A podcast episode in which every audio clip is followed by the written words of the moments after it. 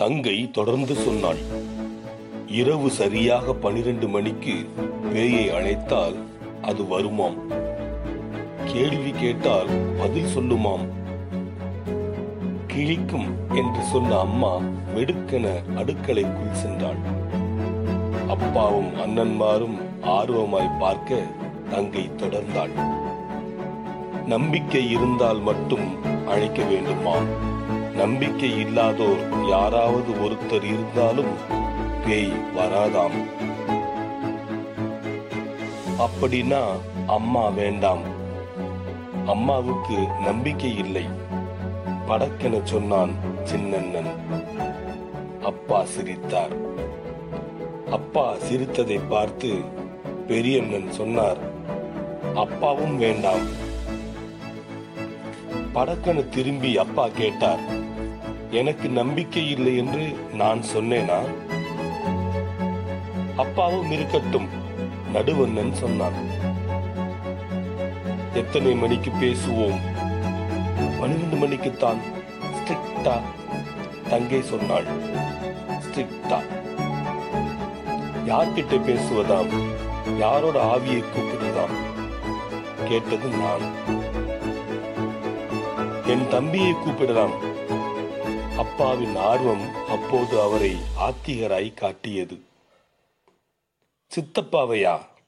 மூன்றாம் அண்ணன் முணுமுணுத்தார். அகால மரணம் அடைந்தவர்கள்தான் அழைத்தவுடன் வருவார்களாம். தங்கை ஆமோதித்தாள்.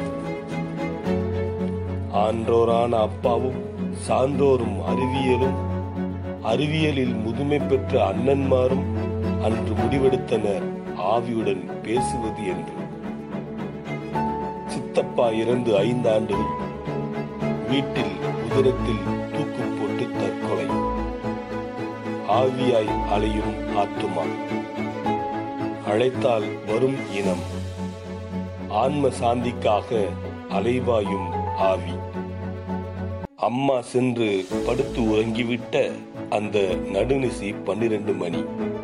அப்பாவும் பிள்ளைகள் ஆறு பேரும் ஒரே எண்ணத்துடன் வட்டமாக அமர்ந்து நடுவே ஒய்ஜா போர்டு வட்ட வடிவில் ஆங்கில எழுத்துக்களும் எண்களும்.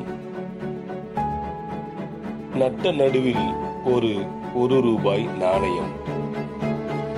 ஒய்ஜா போர்டின் நான்கு முனைகளிலும் மெழுகுதிரிகள் எரிய மற்ற விளக்குகள் எல்லாம் அணைக்கப்பட்டு மின் விசிறியும் நிறுத்தப்பட்டு கரிய இருளில் ஒரு நிசப்தம்.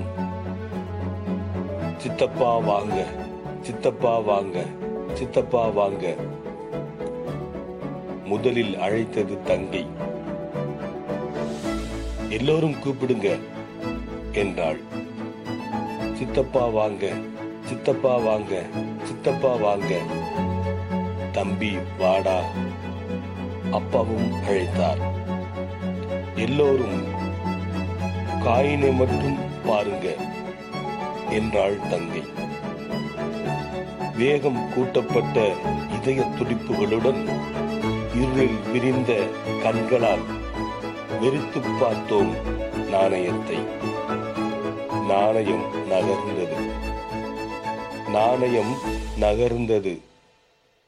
ஓய்ஜா போர்டின் நடுவே எழுதப்பட்டிருந்த நோ எஸ் வட்டங்களில் எஸ்ஸுக்குள் சென்று நின்றது.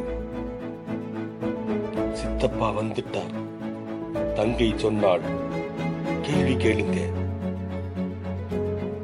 கேட்போம் சென்னப்பா